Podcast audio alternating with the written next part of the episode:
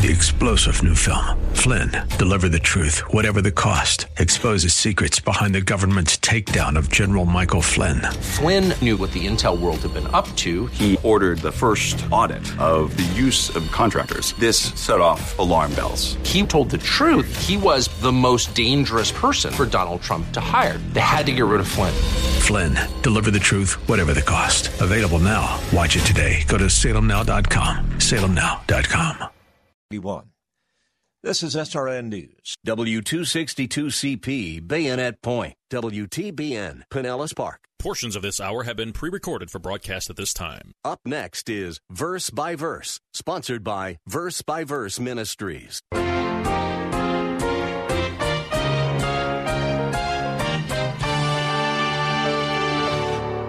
And I wonder this morning, can you relate to having experienced the pain of being misunderstood? Perhaps someone you once were close to, someone maybe you were dear friends with, someone who you once admired, but then something happened. You're not even sure exactly what happened. Some event took place, things got out of hand. Maybe you, you made a comment or remark that was misunderstood. You try to clarify it, you try to defend yourself, but it only got worse the more you try to explain, the worse it got. And no matter what you did, it just went from bad to worse. Unless you were born, raised, and lived your entire life without any human companionship, you have almost certainly suffered the pain of being misunderstood. It happens, it hurts, and our natural response is to lash out at the one who has falsely accused us. Even though we may know that retaliation will do nothing to help, sometimes we cannot help but try to even the score or to somehow salvage our pride. But if retaliation is counterproductive, what can we do that will somehow bring positive results? There is a biblical response, and we can learn about it over the next three days on Verse by Verse. Pastor Steve Kreloff is leading us through a series of lessons about a fascinating man of God, King David. Pastor Steve has been the teaching pastor for over 27 years at Lakeside Community Chapel in Clearwater, Florida. Verse by Verse is the radio adaptation of his messages. False accusations always hurt, but the worst kind is when a friend turns on you. And what hurts more than being falsely accused of a bad act? It is a false accusation of bad motives. In 1 Samuel chapter 18, we find the account of David's experience when that very thing happened to him. Here is Pastor Steve to begin our lesson.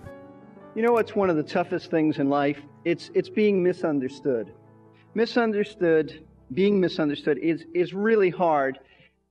And I think it's so hard because um, you're innocent and uh, you haven't done what somebody thinks you've done, and Yet it's a no-win situation because no matter how hard you try to clarify and defend yourself, the deeper the misunderstanding usually gets. It, it, just seems to be really a painful experience.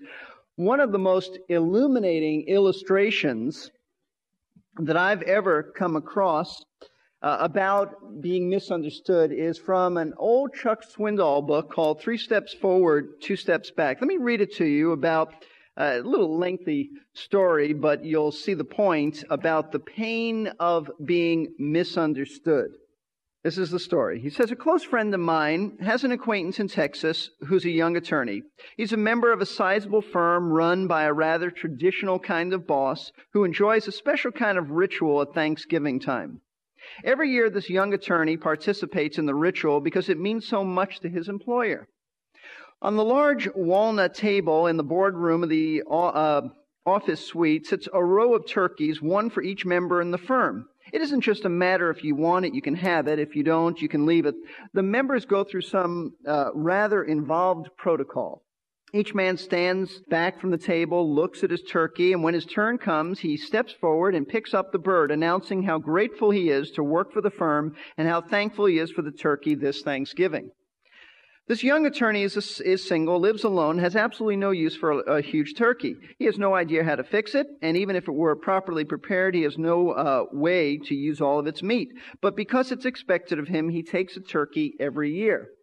One year, his close friends in the law office replaced his turkey with one made of paper mache.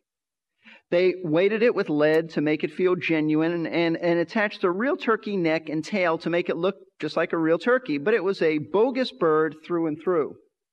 On the Wednesday before Thanksgiving, everyone gathered in the boardroom. When it came his turn, uh, turn, this young man stepped up, picked up the large bird, announced his gratitude for the job and for the turkey. Later that afternoon, he got on a bus to go home, and with the big turkey on his lap, he wondered what in the world he would do with it. A little further down the bus line, a rather run-down, discouraged-looking man got on. The only vacant seat on the bus was the one next to our young attorney friend. He sat down and began to talk about the holiday. The lawyer learned that the stranger had spent the entire day job hunting with no luck and that he had a large family and that he was wondering what he would do about Thanksgiving tomorrow. The attorney was struck with a brilliant idea. This is my day for a good turn. I'll give him my turkey. It gets better. Then he had a second thought. This man is not a freeloader. He's no bum. It would probably injure his pride for me to give it to him. I'll sell it to him.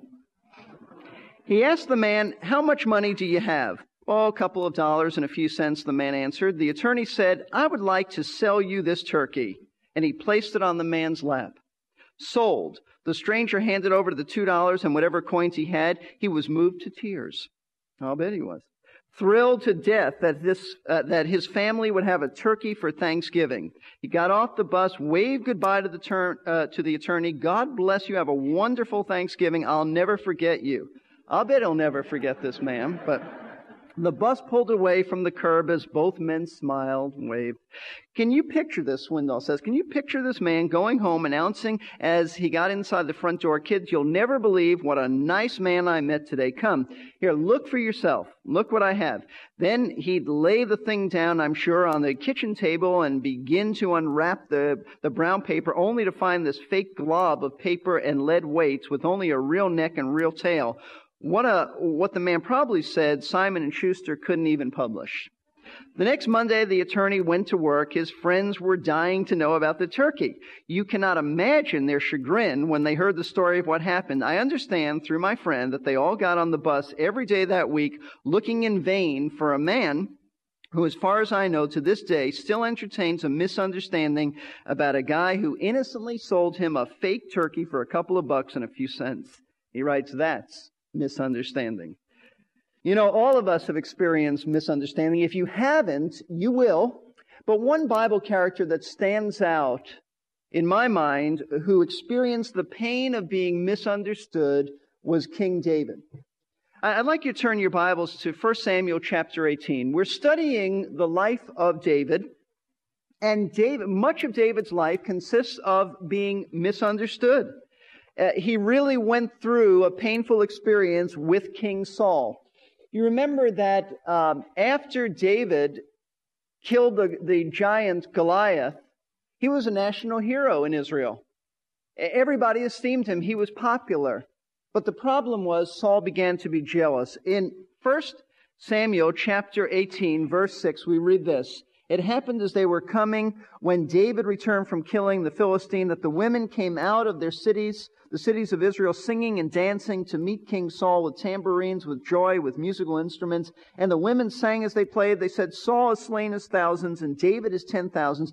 Then Saul became very angry, for this saying displeased him, and he said, They have ascribed to David ten thousands, but to me they have ascribed thousands. Now what more can he have but the kingdom? And then it says, Saul looked at David with suspicion from that day on.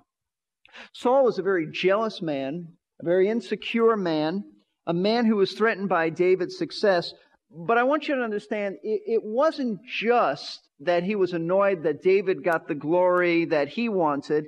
Saul misunderstood David's intentions.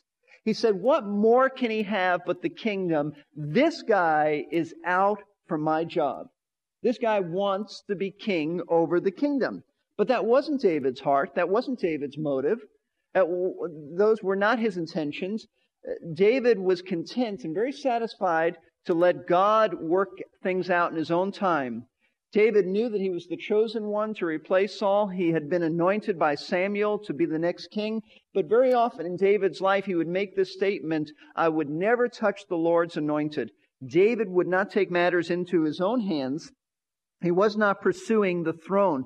David had just innocently come along, heard this giant Goliath who was taunting the living God and the armies of the living God, so he killed him for God's honor, and the next thing he knows that he's Saul's most hated enemy. That's really what happened to David. Through no sin of his own, he's thrust into a very painful experience of being misunderstood. And I wonder this morning if you could relate to that. Not that you've killed the giant, and not that you have a king after you, but that can can you relate to having experienced the pain of being misunderstood? I can, and and I'm sure if you think hard enough, uh, you can. Perhaps someone you once were close to, someone maybe you were dear friends with, someone who you once admired, but then something happened you're not even sure exactly what happened. Some event took place, things got out of hand, and um, maybe you, you made a comment or remark that was misunderstood. You try to clarify it, you try to defend yourself, but it only got worse. The more you try to explain, the, the worse it got. And no matter what you did, it, it just went from bad to worse. And so the question is this this morning, as we want to see what God has to say about the pain of being misunderstood. The question is this Biblically, what should you do when you're misunderstood? Does the Bible supply any answers to that? Because that's a real life issue. What do you do when you're misunderstood? From David's experience, we want to learn how to biblically answer that question because if you don't respond biblically to that, you're going to respond the wrong way. There is a right way to respond, there's a wrong way to respond. And if you respond the wrong way, we're going to become bitter or apathetic uh, I think there are many Christians who were once dynamic servants, perhaps even leaders in the church. Very active, very involved, but through misunderstandings, perhaps they were unfairly criticized. Perhaps their motives were, were judged, misjudged. For whatever reasons, now they sit on the sidelines of service. They're resentful that anybody dared to think this about them. They're angry and they're really gun shy from getting too involved again. You know why they don't want to get too involved again? Because they don't want the pain of being misunderstood. It, it, really hurts. Few things hurt as much as being misunderstood. When you know that you've done nothing wrong and yet nobody, nobody will listen to you. So with this as a background, what I'd like to do is something a little different this morning. I want us to quickly go through the events of 1 Samuel 18 and 19, which basically just tells us how Saul took out his, uh, his anger and jealousy and misunderstanding on David. But then I'd like us to really look a little more closely at Psalm 59. Keep your place, please, in 1 Samuel 18, but let's turn to Psalm 59. I'll tell you why we want to look at Psalm 59. Underneath or, or just on top of the psalm, it should say this in just about every version of the Bible that you might have, there's a superscription, that is a little title, a little saying about this psalm. And here's what it says. For the choir director, da da da da da, set to certain things, when, and it says, here's the occasion when David or, or, when Saul sent men and they watched the house, meaning the house of David, in order to kill him. In other words, what this is about, this, this psalm was composed by David right after the events of 1 Samuel 19.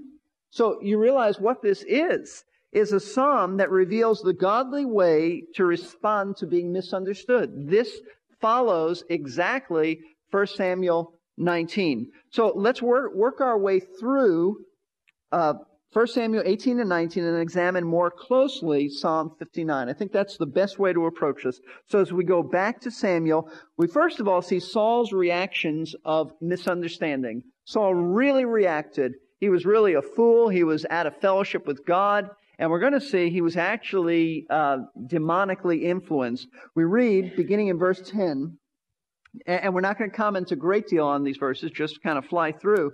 Now it came about on the next day that an evil spirit from, from God came mightily uh, upon Saul, and he raved in the midst of, of the house while David was playing the harp with his hand as usual, and a spear was in Saul's hand. And Saul hurled the spear, for he thought, I will pin David to the wall. But David escaped from his presence twice. Now Saul was afraid of David, for the Lord was with him, but he had departed from Saul. The day after Saul began to eye David with suspicion, He came under the influence of a demon. I think that's what he means by an evil spirit sent from the Lord. It was a demon. And this demon inspired him to hurl a spear at David. Now you might wonder, what was David doing playing the harp in his presence and all this? Well, back in chapter 16, it says that the Spirit of God had departed from Saul and it came upon David. In those days, that's what would happen. It doesn't happen today like that because Jesus promised that the Spirit of God would be in us forever. But back then, uh, the Spirit of God could depart from you, and he did from Saul. He came upon David, but also says that, that Saul was demonically influenced. An evil spirit, which I take would be a demon, came upon Saul. And the only relief that, that this depressed, out of fellowship man would get was to have soothing music. And David was a great musician, so David was brought in to soothe Saul with his uh, his music playing. So so one day David is playing and Saul is enraged. This, a, a, a demon influences him. He picks up a javelin and he hurls this at David, and David escapes. But verse 12 is interesting because it says, Now Saul was afraid of David. First he was angry, now he's afraid. Why? Here's the reason. For the Lord was with him but had departed from Saul. I think for the first time, Saul realized David is being supernaturally protected. This is the guy that God is going to put on the throne, and he was afraid. He was afraid. He's probably an excellent javelin thrower, and David escaped. So he now begins to become alert to the fact that David is somebody special. Well, the next thing that Saul did, because he was jealous and he misunderstood David's heart, was something that, that might surprise you at first. Verse 13 says, Therefore Saul removed him from his presence and appointed him as his commander of a thousand. And he went out and came in before the people. He was, David says, was prospering in all his ways. And verse 15 said, when Saul saw that he was prospering, he dreaded him. Saul promoted him. You might wonder, that's odd. Why would you promote him? Because the story goes on to say that he promoted him with the thought that I'll put him at the front of the troops. He'll be a commander, so I don't have to kill him. The Philistines will kill him. Why should I kill this guy? He's popular. It'll make me look bad. If the Philistines kill him, that'll, that'll answer our problems. So he, he promotes him, and as the story goes on, to say, um, it, it, just becomes obvious. What he first does is he offers him his uh, first daughter, Merab. He offers him to David to be uh, uh, his wife.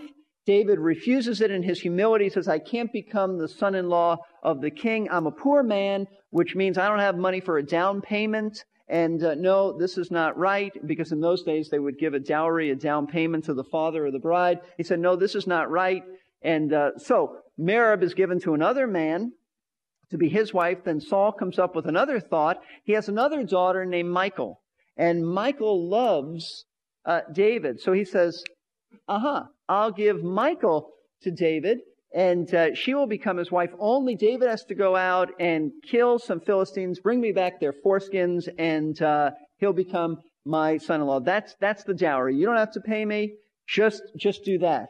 And that's what happens. But but in his mind, his intention is David's going to jeopardize his life.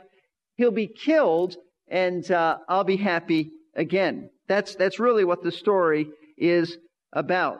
Okay? And, and so we're just saving some time by not, by not reading it. Now, as, as chapter 19 opens up, David is, uh, is married to Michal, and, uh, and there's a conversation that goes on between Jonathan. Remember we met Jonathan last week? Jonathan became David's best friend, uh, soulmate. Jonathan has a conversation with his father, and he says, Why are you doing this? David is a great man and he admires you and he's your man. He killed the, the giant. He's popular in Israel. Don't kill him. Don't try to kill him because now Saul, it says, notice verse 1 of chapter 19. Now Saul told Jonathan his son and all his servants to put David to death. But Jonathan, Saul's son, greatly delighted in David, and so he, it goes on to say that he tried to persuade him, don't do this. So now Saul's gone from trying to kill him with a javelin to the Philistines killing him, to that doesn't work, I'll get my servants to kill him. And Jonathan appeals to him. He wins the appeal. David, or, or rather Saul says, you're right, I don't know what's gotten into me. Um, no, David can be back in my presence and everything is okay. And it looks hopeful. But as the story goes on in chapter 19 to tell us it didn't last very long. Notice verses 9 and 10. Now there was an evil spirit from the Lord on Saul. It means again. He was sitting in his house with his spear in his hand. Guess he liked playing with that spear. I don't know. And uh, David was playing the harp with his hand, and Saul tried to pin David to the wall with the spear, but he slipped away out of, da- out of Saul's presence so that he struck the spear into the wall, and David fled and escaped that night. So this took place at night. Then notice verse 11. Then Saul sent messengers. Now he's got hired assassins to David's house to watch him in order to put him to death in the morning. See, it takes place at night, and they're going to circle the house. They're going to wait for him in the morning, and when he comes out, they're going to kill him. But Michal, David's wife, told him, saying, If you do not save your life tonight, tomorrow you'll be put to death. In other words, you got to do something now, or uh, tomorrow's going to be your last day. So she helps him. Verse 12. So Michal let David down through a window, and he went out and fled and escaped. And really, from this point on, David is on the run. He's a fugitive. Now remember, he's not done anything wrong. He just minded his own business, comes across Goliath, says, I can't stand this, I'm going to kill this guy. And uh, all of a sudden, he's on the run. And it's at this point, while he's running away from Saul, that he sits down and composes a song, which we know as Psalm 59. So let's turn to Psalm 59, and we move from Saul's reactions of misunderstanding to David's response to being misunderstood. And this is where we want to get very practical. We want to see what do you do when you're misunderstood. And you can't seem to explain it to anybody. I mean, could you imagine David trying to get Saul's attention saying, let me, let me tell you, no, hold, hold it a minute. I didn't, I'm not after the throne. That's all right. You take another spear and throw it at him. So, uh, what do, what do we do? There, I see in Psalm 59 three basic responses that David had to being misunderstood. The first thing we see David do in the midst of being misunderstood is to depend on God alone. He cries out to God for help. Notice verses 1 through 4. Deliver me from my enemies, O my God. Set me securely on high, away from those who rise up against me. Deliver me from those who do iniquity, and save me from men of bloodshed. For behold, they have set, set an ambush for my life. Fierce men launch an attack against me, not for my transgression, nor for my sin, O Lord. For no guilt of mine, they run and set themselves against me. Arouse thyself to help me and see. As David ran from, from the men that Saul sent to murder him, he simply stopped and prayed for God's deliverance to set him in a place where they couldn't touch him. Now that may seem obvious to us. Seems, I think it should seem obvious that when you're going through something like this, you pray and look to God. But I know it can't be that obvious to everybody because there are a lot of Christians who don't do this. They take matters into their own hands and they really leave God out. They may come to church on Sundays and sing songs and listen to sermons, but when it comes to the nitty gritty of life, somehow God is left out. And they take matters into their own hands. They use whatever uh, maybe business instincts they have, uh, common sense, so forth. David didn't do that. In humility, he cried out, God, I'm defenseless. I'm defenseless. They misunderstand me. I haven't done anything wrong, but they won't listen to me. God, help me.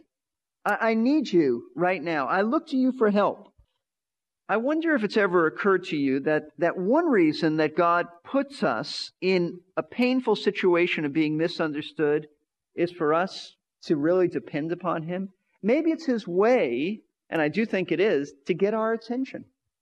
To really get our attention. Sometimes He does this just to get us to turn to Him and say, I really need you. I have to uh, look to you. Pain like this often brings us to our knees, doesn't it? It, it should.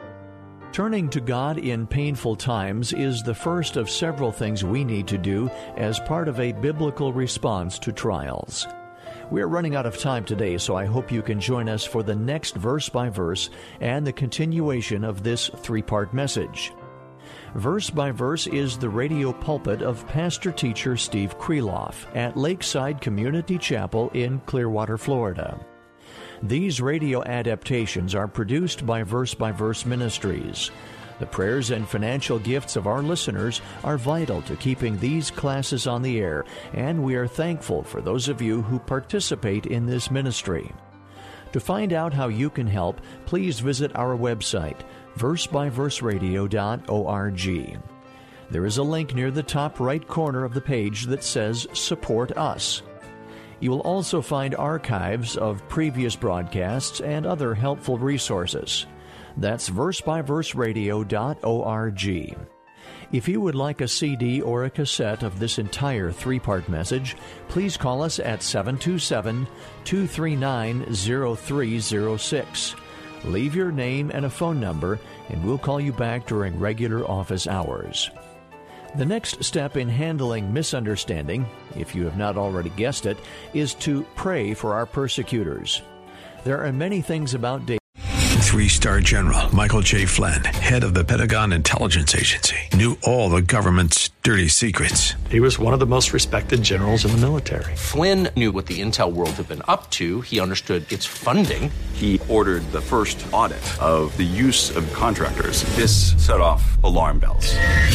The explosive new documentary, Flynn, Deliver the Truth, Whatever the Cost, uncovers the facts behind this scandal. Flynn told the truth. He was the most dangerous person for Donald Trump to hire. I find out the worst enemy that I'm going to face in my life is right here in America. They took my assessment and they wanted me to change it. And I was like, I'm not changing it. They had to get rid of Flynn.